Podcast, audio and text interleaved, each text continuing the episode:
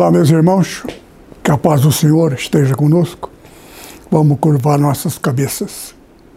Pai amado, nossos corações se abrem, nossos ouvidos atentos para ouvir a palavra de vida eterna. Guia-nos em toda a verdade, que possamos compreender e conhecer os mistérios do Reino. Fala conosco, em nome de Jesus nós te pedimos. Amém. Nós estamos vivendo o tempo mais importante da existência do universo. Por incrível que pareça, estamos às vésperas da grande transição, passando de uma fase para outra. que fase. Até aqui estivemos sobre domínio e poder do inimigo de Deus, aquele que fora no passado no reino de Deus, o anjo maior, que eu já preguei fartamente, e viemos parar neste planeta sobre o governo deste anjo maior. Ele era, até ainda agora há pouco tempo, o Deus deste mundo. Está na Bíblia. E ele achava que ele seria por toda a eternidade e nunca seria substituído ou um dia final do governo e poder dele.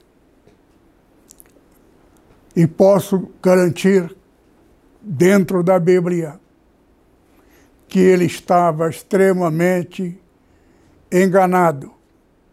Ele não sabia e não conhecia todo o poder de Deus. Ele não sabia o limite de até onde iria o poder de Deus.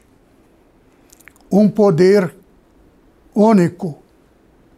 Saber o futuro. Não existe futuro para Deus e nem passado. Deus tem o poder de saber de todas as coisas, estão na Bíblia. Nada é estranho. As coisas que são já foram, e aos que ainda serão também já foram. Deus pede conta do que passou, é o que está escrito na Bíblia. Não somos porque Deus determinou, somos porque já fomos.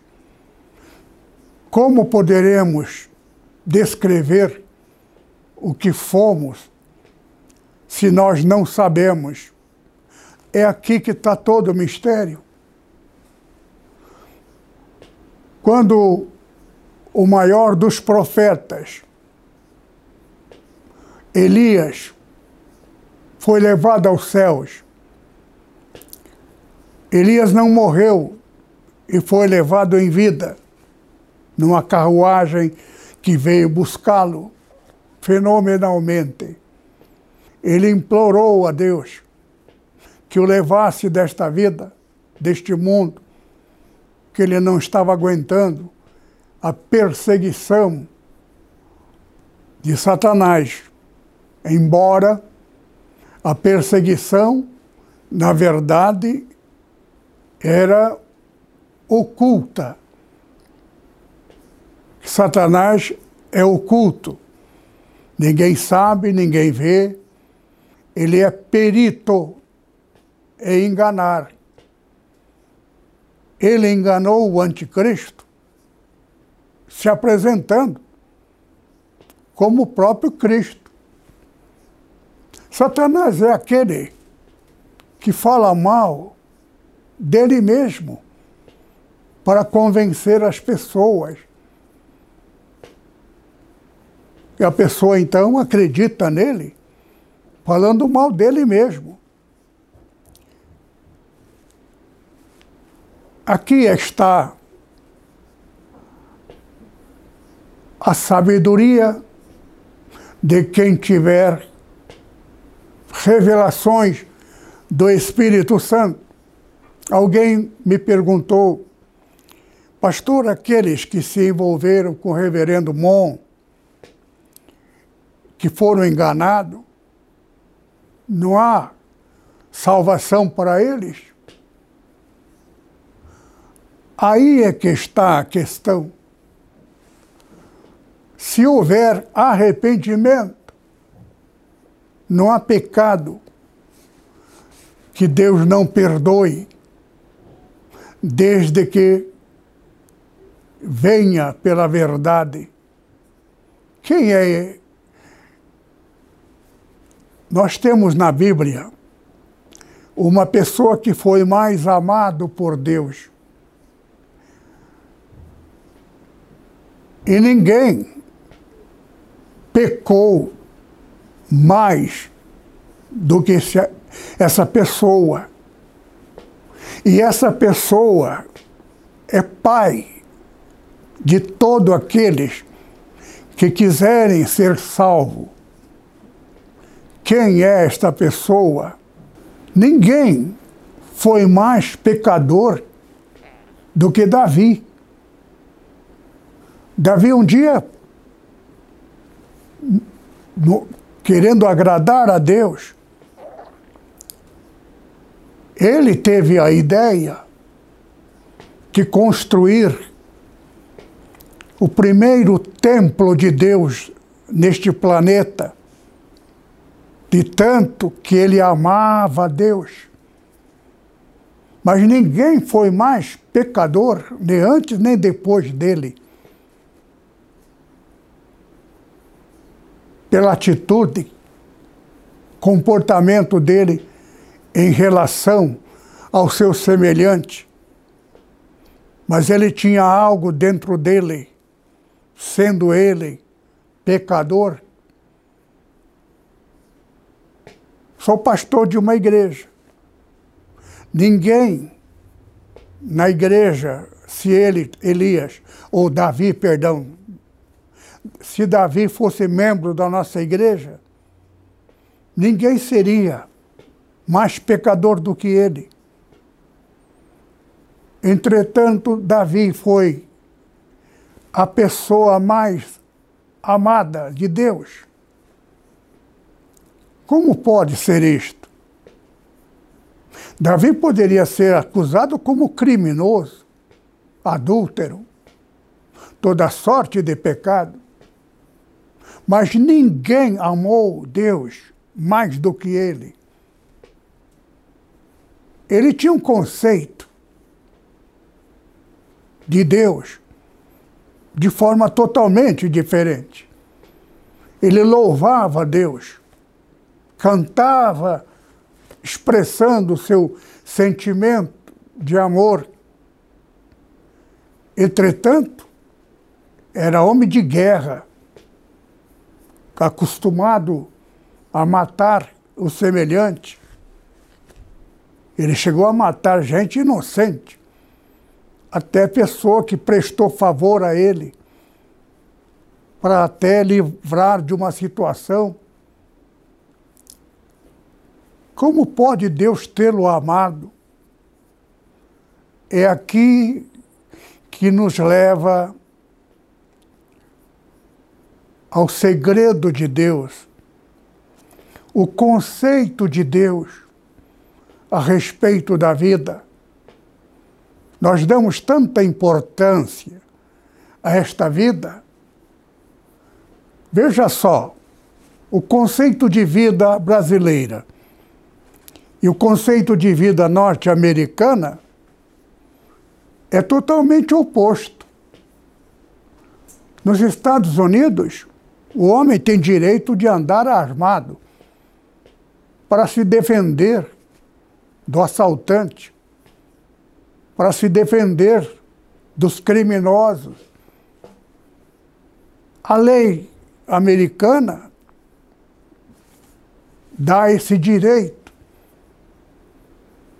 ao ser humano desde que aquela pessoa, até criança pode andar armado, está mudando agora, recentemente. Mas aqui, neste país do Brasil, a lei não permite um indivíduo ser assaltado e não ter, só se ele for policial. Ele tem direito a responder com arma. Mas o cidadão não pode se defender. Defesa é um direito, direito à vida. O homem tem o direito de se defender da morte. Mas neste país, não. Vivemos num país incompreensível. Até a língua portuguesa nossa não é portuguesa, é meio portuguesa. Tu e vós. Aqui no Brasil é você. Você, a conjugação de você, você é terceira pessoa. Eu, primeira pessoa, tu, ele. Vós sois, tu és. Você é você sois, seria errado. A língua portuguesa do Brasil é brasileira, misturada com a portuguesa. Só que o cidadão brasileiro vai prestar um concurso, ele comete erro nesses momentos. Ou você usa a terceira pessoa quem é a terceira pessoa? É a pessoa de quem se fala. A segunda pessoa, com quem se fala. Mas você, com quem estou me dirigindo, você, na língua brasileira, é terceira pessoa. E ninguém, para você passar de ano, e não se desanimar, você deve prestar concurso no Rio Grande do Sul, gaúcho. Lá eles falam o português de Portugal. Tu e vós. Tu sois. Vós sois. Tu és. Então, este é o Brasil é um país de um vasto terreno cheio de minerais, não vasculhado. Por acaso, acidentalmente, um grupo descobriu ferro ali no estado do Pará. Acidentalmente. Então, o Brasil vive comprando o que temos de fartura.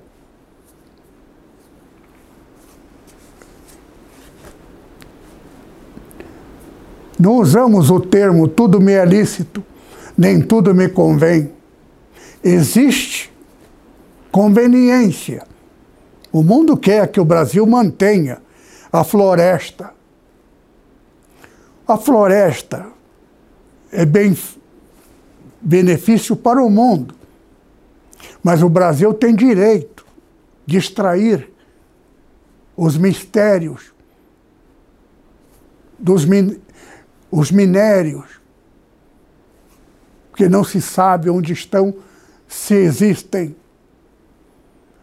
E como saberá se não fizer pesquisa? Até um pouco tempo atrás, o Brasil não poderia plantar trigo, comprava de fora. Só recentemente descobriu que terra brasileira também podemos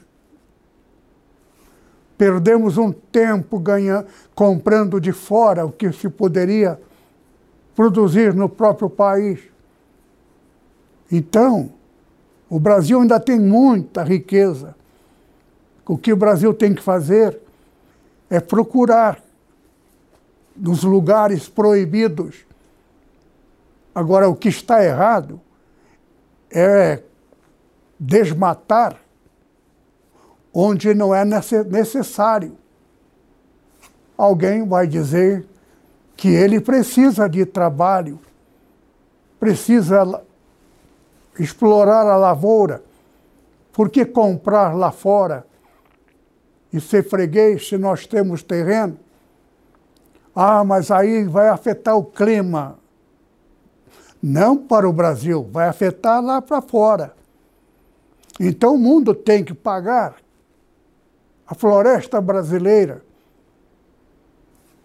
que beneficia o mundo lá fora, também o Brasil, mas mais a Europa do que o Brasil. Então, tudo isso é questão de estudo, análise.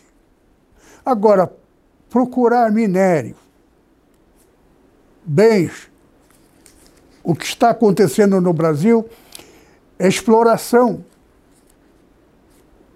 de ouro, que o Brasil tem fartura. Só que estão jogando produtos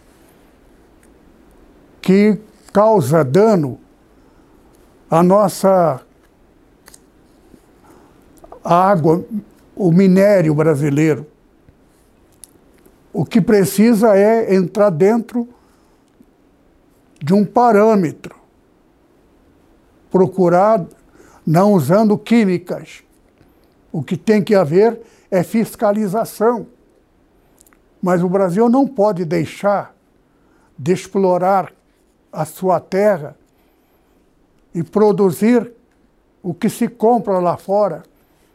O Brasil poderia ter sido rico, muito rico, se produzisse para vender, como está se fazendo agora, a soja. Soja é o produto mais consumido na China e na Ásia. E o brasileiro foi pouco tempo atrás que descobriram. Vieram perguntar até para um parente meu o que era soja, que o Brasil desconhecia. O que mais se consome no Japão e na China, raça amarela, é a soja. E o Brasil tem farta, abundante área. E hoje estamos produzindo e vendendo. Tardiamente. Poderia ter feito isso há muito tempo. Ainda há fiscalização para impedir. Quem está por trás disso? Estrangeiro. Mas será que é de fato mesmo que faz dano ao clima? Não, senhor. Faz-se usar totalmente. Mas lugares minerais, é só reservar os lugares que separaram para os indígenas. Os indígenas têm direito à cultura, a viver no mundo social, vai viver como os animais do passado até hoje é preciso corrigir. Viver só de pesca. Alguém está por trás disso. Certamente não são os inteligentes brasileiros. O inteligente brasileiro que recebe de fora para manter essa fiscalização O Brasil não conhece o seu próprio terreno. Tudo isto é coisa que não é da competência minha, mas estou pregando isto para dizer que estamos às vésperas da vinda do Senhor Jesus. E quando ele vier, não será abruptamente que ele chegou e vai governar. O mundo será governado por ele. Mas existe uma fase de transição, está na Bíblia. Para o meu conhecimento, modéstia à parte, ninguém conhece neste planeta mais Bíblia do que eu. Aí você vai dizer que eu sou arrogante. Eu estou dizendo porque eu sigo a Bíblia. Ninguém conhece o Pai senão o Filho, e ninguém conhece o Filho senão o Pai, e aquele que o Filho quiser revelar. Então, os teólogos que estão pregando por aí, eles pregam e ficam famosos.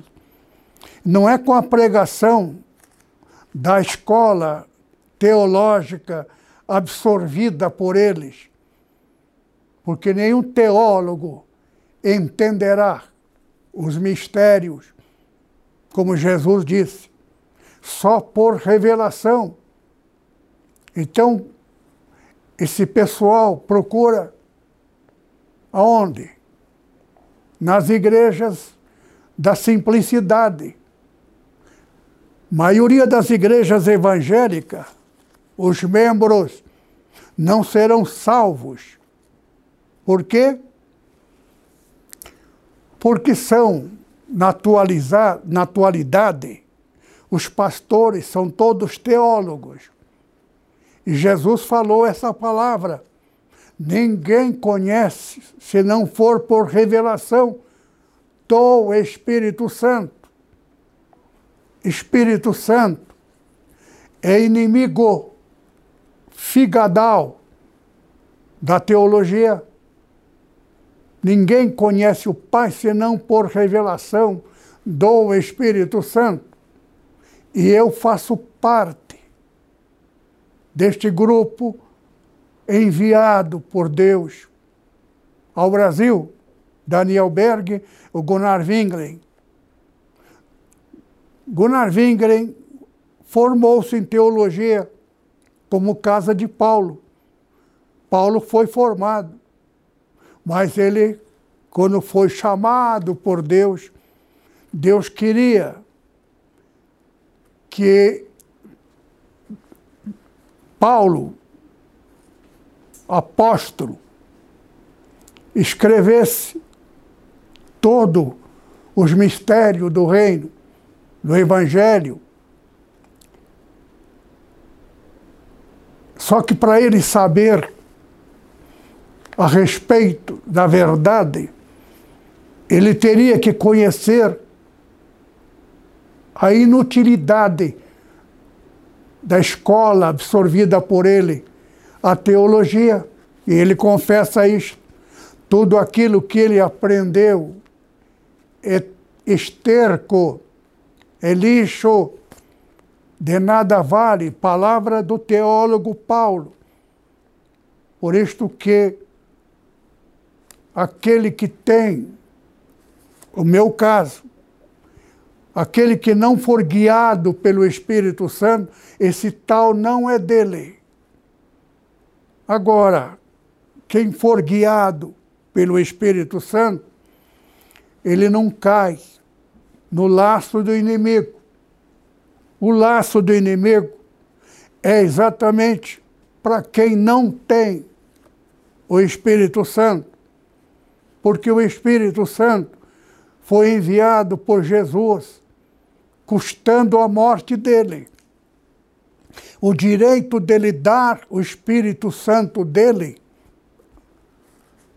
era necessário que ele pagasse com a morte injustiçado sem dever, sem ter pecado contra os mandamentos da lei. Ele foi condenado pela lei para invalidar o direito da lei. A lei é pregado, a lei é imposta. As igrejas pregam a lei. Por isto que aí está o segredo de Davi. Porque Davi, pela lei, ele não poderia ser salvo absolutamente de forma alguma. Davi tinha um valor, o mesmo valor de Satanás. Outrora, quando Satanás era perfeito, ele mudou a arrogância. Davi não tinha essa arrogância. Ele se humilhava, chorava e clamava por misericórdia de Deus. E ele descobriu a grandeza da misericórdia de Deus. Deus de Davi é Deus de absoluta misericórdia. Por isto que a Bíblia fala de um mistério a respeito de algo desconhecido. Falar a respeito de um procedimento cobrado no sétimo mês, mês de setembro, é sétimo mês do calendário hebraico. E sétimo mês é lei. É mês, último mês do ano. No calendário hebraico, setembro, último dia, é fim do ano. Então,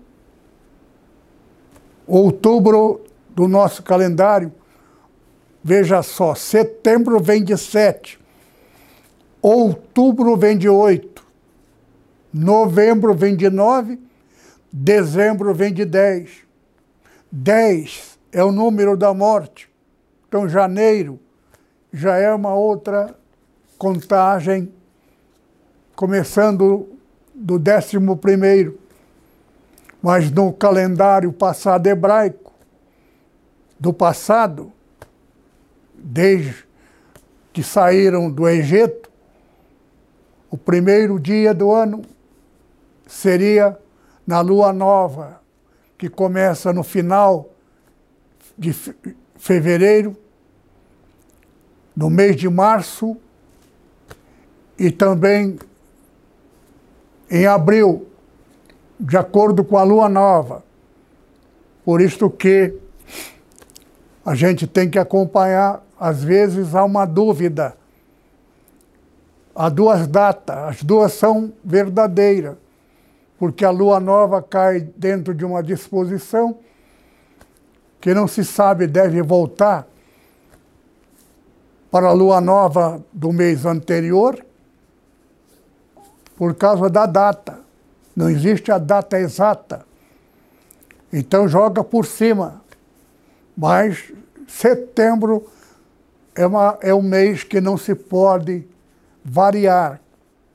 Tem que ser como este ano agora. São sete dias. Só que setembro, a lua nova é dia 25. Então, 26, 27, 28, 29 e 30 ainda é do mês setembro. Então fica dois dias que cai no mês de outubro. Mas no calendário hebraico fica esse vazio, incompleto. Porque outubro já não é mais setembro. Setembro em consideração ao número sete. Sete pertence a Deus é um número ímpar. Nós, o ano 2000 que estamos vivendo, para quem conhece a Bíblia, a palavra de Deus, nós estamos dentro do dia de Deus. estamos no sétimo milênio. Então, a precisão da data deve ter tido um acordo entre Deus e Satanás para que até 18 do sétimo milênio, dia de Deus, ainda para dar a Satanás o direito de ele ainda estar dentro dos parâmetros do número, 18 anos então antes, que é 1982, começa já os parâmetros do, da última geração. Cairia 2018, por causa dos 18 anos antes do 7 mil, milênio. Então, no sétimo milênio, acrescenta, adicionando 18 a mais. Então, 18 número final. Na verdade, 144 versus 14 seria 16, 2016, mas por causa da diferença de 2 entre 16 e 14, 16 é dois anos antes do 18. Então, 2018 passa a ser a data inicial. Então, esse último período é o período da transição. 18 mais 12, 2030. Mas por causa das, dos fatos que haveriam acontecer, porque a sabedoria, a esperteza de Satanás, Deus, no seu poder, viajou no futuro. E como disse o Senhor Jesus, se ele vier na data certa, não haveria sequer uma única alma salva. Então o Senhor Jesus anteciparia. E a sua data de antecipação não poderia ser em qualquer data. Teria que ser dentro do número de direito. Seis é o número do homem, número de Satanás, Deus dos homens. Então, 2024 seria a data certa da vinda do Senhor Jesus. Esta é a minha preocupação. Agora, a única igreja que prega o evangelho eficaz de Jesus somos nós. Porque a doutrina de Cristo Jesus comprou e pagou a nós. E somos comprado por Cristo, direito de sermos o que Ele é, dar a nós todo o direito de sermos o que Ele é. Jesus, filho de Davi. Davi era pecador, mas Davi descobriu a existência da verdade a respeito de Deus Criador. O Deus verdadeiro de Davi é absolutamente oposto da lei de Moisés. A lei de Moisés, ninguém nem poderia olhar para Deus, que morreria então, Deus, e por que Deus era assim? Direito de Satanás. Satanás foi Deus, secundário, mas foi abaixo de Deus. Mas ele descobriu o direito dele ser independente de Deus.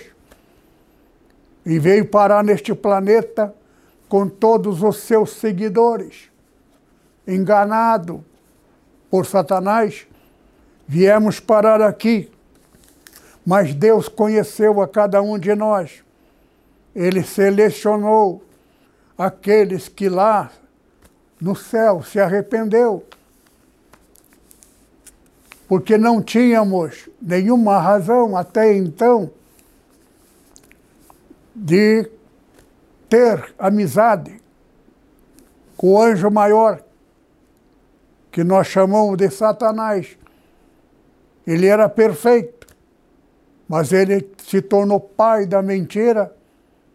Se ninguém sabia da existência até então da mentira, porque no céu ninguém precisa enganar ninguém, então não existia mentira. Satanás está na Bíblia, foi pai da mentira. Todo aquele que acreditasse na mentira pecaria. E pecando, não poderia Deus perdoar. Por quê? Porque Deus não pode cometer injustiça. Para que Deus cobrar se não existe pecado no céu? Passou a existir o pecado, a mentira, o pai da mentira, Satanás. Quem acreditasse na mentira de Satanás não poderia ser perdoado. Então viemos parar neste planeta junto com aqueles que participaram inteiramente da rebelião de Lúcifer. Só que Deus separou aqueles que ele conheceu, os escolhidos. Então Deus enviaria alguém do céu. E Deus escolheu descendência de Davi. Davi era um homem que tinha uma qualificação, arrependimento. Mas matar o inimigo não era pecado. Guerra é guerra. De onde que Davi tirou isto? Entre Deus e Satanás. Por isso que Elias também descobriu isto. Profeta. Por quê? Porque ele estava cansado de enfrentar falsos profetas. 450 profetas de Baal. Todos os 450, como no dia de hoje. Todos com tanta certeza plena e absoluta de que Deus que ele estava servindo era o verdadeiro, com todo fanatismo. Entretanto, 450 profeta enganado. E ainda havia outro grupo, mais 400, de profeta de Azera, uma deusa, mulher, no céu não existe deusa, não existe fêmea, como também não existe macho, não existe no céu homem nem mulher, todos são e serão aqueles que forem mulher, que aceitou Jesus e creu, voltará a ser como os anjos. Não haverá morte, não haverá noite, não haverá cansaço, não haverá tristeza, paz, alegria, amor eterno. Amar uns aos outros. Esta é a plena, absoluta verdade. Aqui tem algo que eu preciso, a partir de um tempo para cá, pregar só a respeito da nossa preparação e devo adiantar que todas as igrejas evangélicas que pregam o dinheiro, que você tem que dar isto, você tem que fazer aquilo, é lei, imposição. Isso é Velho Testamento. No Novo Testamento, o Evangelho é pregado aos pobres. Na atual situação, muitos pobres não vão para a igreja a não ser a NEPO, a nossa igreja. Por quê? Porque a nossa igreja vive a essência do Evangelho. A igreja não fala em dinheiro, Ninguém sabe quem deu, se deu, quanto deu. Por quê? Porque este é o evangelho verdadeiro. O que está na Bíblia. Agora, alguém vai dizer: como é que vai abrir igreja sem dinheiro? A verdadeira igreja, Daniel Berg e Gunnar Wenglen, vieram sem dinheiro. No meio do caminho, Deus preparou alguém. A Nepo tem sido assim desde há muito tempo. Eu vivo neste evangelho. Conheci pessoalmente Daniel Berg. Absorvi inteiramente a doutrina verdadeira do passado. Até existe um hino na harpa cristã. Jesus não quer teu dinheiro, ele quer teu coração. Está na harpa inário das Assembleias de Deus, que hoje a Assembleia de Deus não canta mais este hino. Por quê? Porque todos os pastores são teólogos. E na teologia é profissionalismo. Os pastores tornaram profissionais, com todos os direitos, profissionais, pagando. Ele tem o seu dia. Viver custeado pelo governo,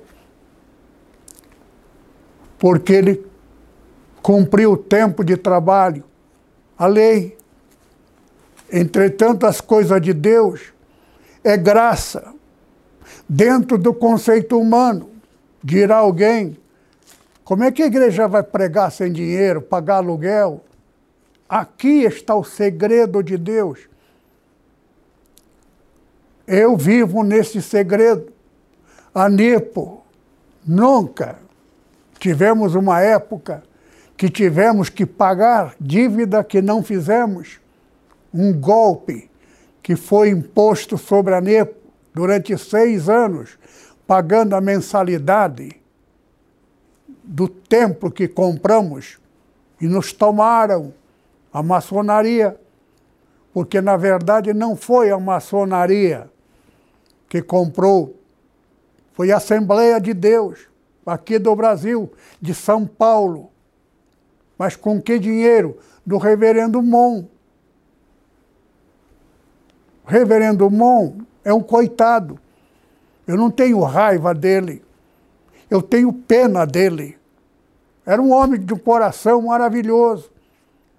Só que ele estudou teologia, tornou-se um profissional.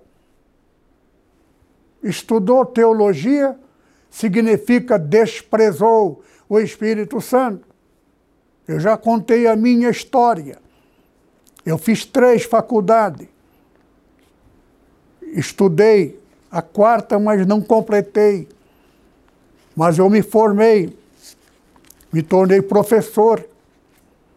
Então, para eu fazer teologia, bastaria estudar só teologia, todas as disciplinas complementares seria isolado. Por isto que eu até aconselhei a minha neta fazer primeira escola fácil para que a, a escola que ela pretendesse profissionalmente a sua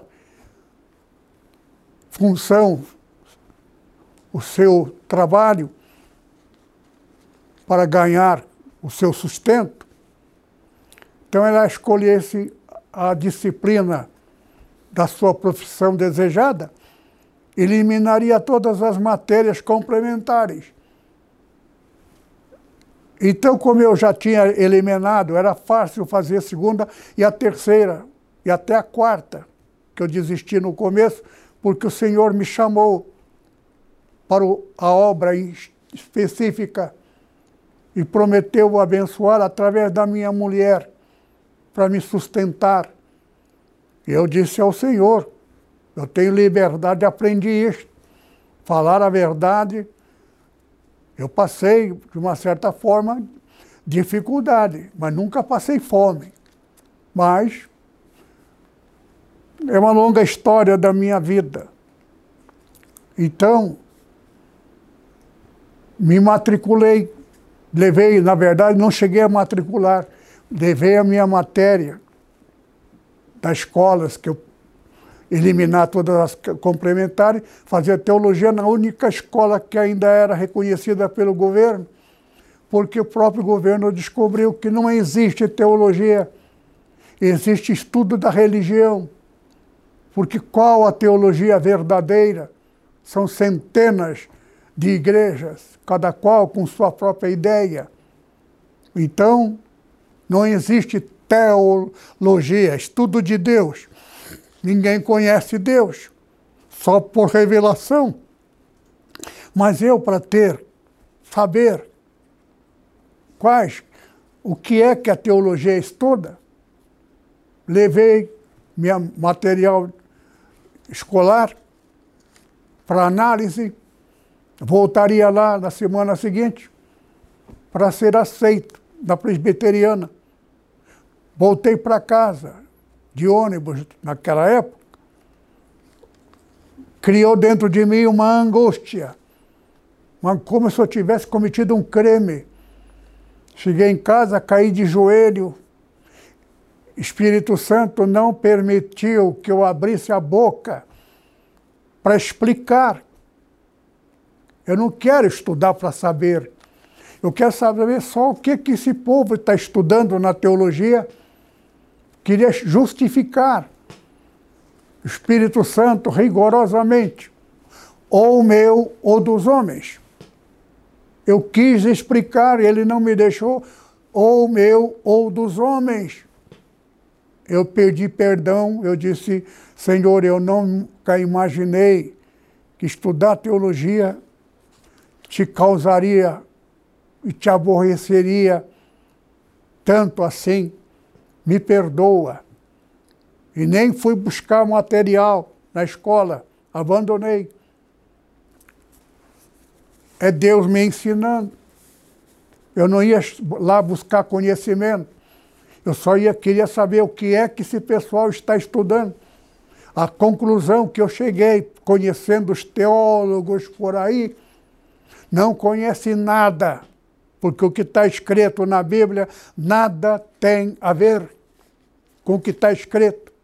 Tem gente que fazendo viagem para Jerusalém. Tem gente que vai batizar no Rio Jordão. Bando de imbecis, cujo pastor deles deve ser tudo teólogo. Jerusalém nada tem a ver com a Jerusalém natural que existe, capital de Israel.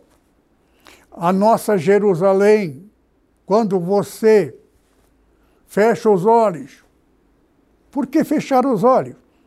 Porque você está com os olhos abertos, você está vendo as coisas. Quando você fecha os olhos, você entra em Jerusalém espiritual. Cada vez que você se coloca na presença de Deus, nosso Pai. Deus é Deus, Rei de Jerusalém, a sede do país de Deus. Lá eu falo, só que não, não sou servo de Deus. Eu sou filho, entro pela porta lateral, como Davi eu vou ao Monte Sião, que também nunca existiu. Então, a Jerusalém, hoje pregado na igreja do pastor Takayama, não tem nada a ver com Jerusalém natural. A Jerusalém, cada culto que estivermos, estamos ali com o nosso tabernáculo. Por quê? Porque a nossa morada, enquanto estivermos neste planeta, a nossa morada é provisória. Então, onde estivermos, levamos conosco, porque tabernáculo é provisório, é local. é um galpão, é um tabernáculo, uma cobertura de tecido, é também um tabernáculo de tecido vendido por aí no mercado para você viajar, carregar na pasta. Você monta ele e você faz, não tem que gastar dinheiro pagando aluguel.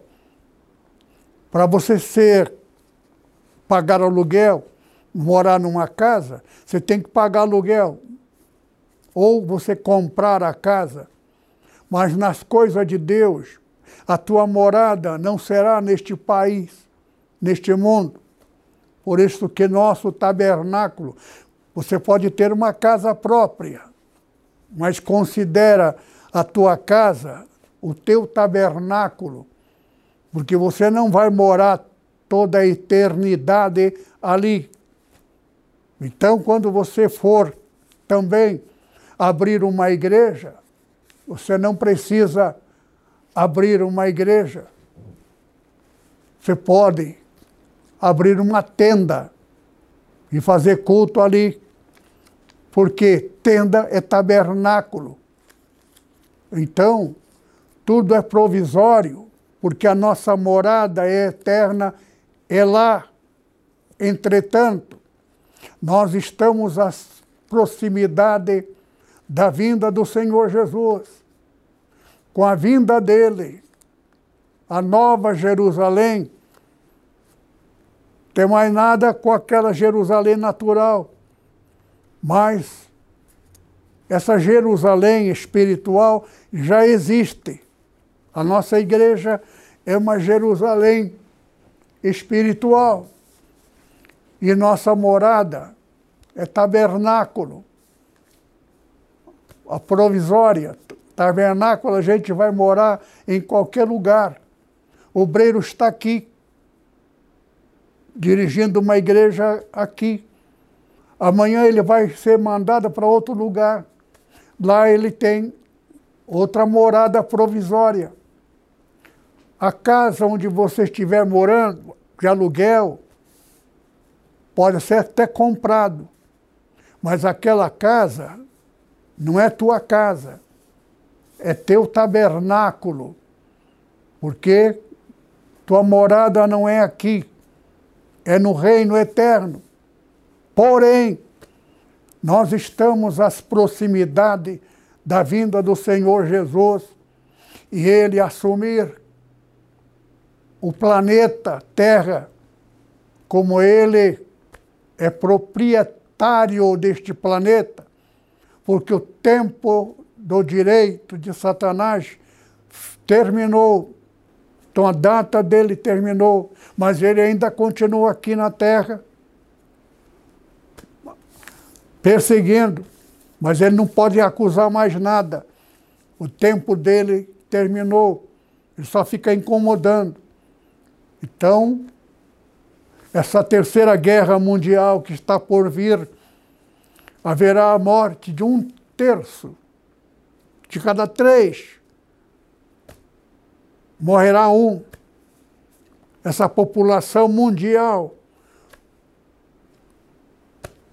dividida em três pedaços, uma parte de três, um terço, vai formar um exército de 200 milhões.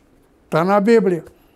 Vai haver, já começou o que está acontecendo agora na, na Ásia, invadindo Ucrânia. Isso é começo. Só que a igreja Nepo, a igreja Filadélfia, estará livre da tentação que há de vir sobre todo o mundo. Basta ler ali e por que, que eu sei? Porque o Espírito Santo falou comigo. Porque é a única igreja que não pede dinheiro para o povo. Evangelho é pregado aos pobres. De graça recebeste, de graça dai. Porque se cobrar, se eu cobro, eu tenho obrigação. E igreja que cobra e prega que tem que dar e cobrar não é de Deus, é de Satanás. Por quê? Porque se a pessoa paga, ele tem direito, ele está comprando o reino do céu. Onde está a graça? De graça recebeste, de graça dai. O evangelho da graça não tem nada a ver com graciosidade, porque está por aí, pro, proclama a graça, no entanto, prega dinheiro, pedindo o dinheiro do povo. A igreja verdadeira nunca fala em dinheiro, nunca pede. Aí você vai dizer, pastor, mas como é que vai pagar a despesa da igreja? Espírito Santo. Individualmente, o membro da igreja, ele terá que ouvir no sonho o Espírito Santo falar com ele. Jesus falou comigo para eu deixar o meu minha profissão de professor. Eu ganhava três vezes mais, porque, modéstia à parte, atraí muitos alunos de outras escolas pela minha forma de lecionar. Eu não matava a aula, dava aula dentro do currículo. Aí o senhor falou comigo numa noite. Aí eu disse, ó oh, senhor, eu não vou viver. Ele diz que ele ia abençoar, abençoando a minha esposa. Eu disse, eu não vou viver à custa da minha esposa. É uma vergonha. Então tu falas com ela. Naquela mesma noite que ele falou comigo, falou com a minha esposa.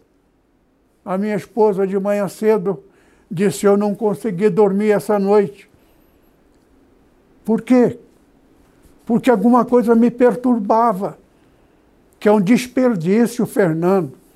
Você está aí trabalhando, professor. O que eu estou ganhando dá para manter a casa, que eu ganho salário de diretora geral do Tribunal Federal de Justiça minha, eu sou diretora de todos os departamentos. Sou diretora geral. E meu salário é mais alto de todos. O que eu ganho dá. Por que você está falando isso? Porque essa noite não consegui dormir, disse ela. Por essa noite Jesus falou comigo. Então, se Deus falar, os membros da igreja recebem a promessa, eu te abençoarei. Coisa é individual. E o membro não deve espalhar para ninguém. Qual o acordo? Que o Pai, Deus não é nosso Deus Senhor, Ele é Pai. É de pai para filho. Que Deus abençoe. Que o amor de Deus, nosso Pai, a graça abundante do Senhor Jesus e a comunhão do Espírito Santo esteja com os irmãos agora e sempre. Amém. Até a próxima.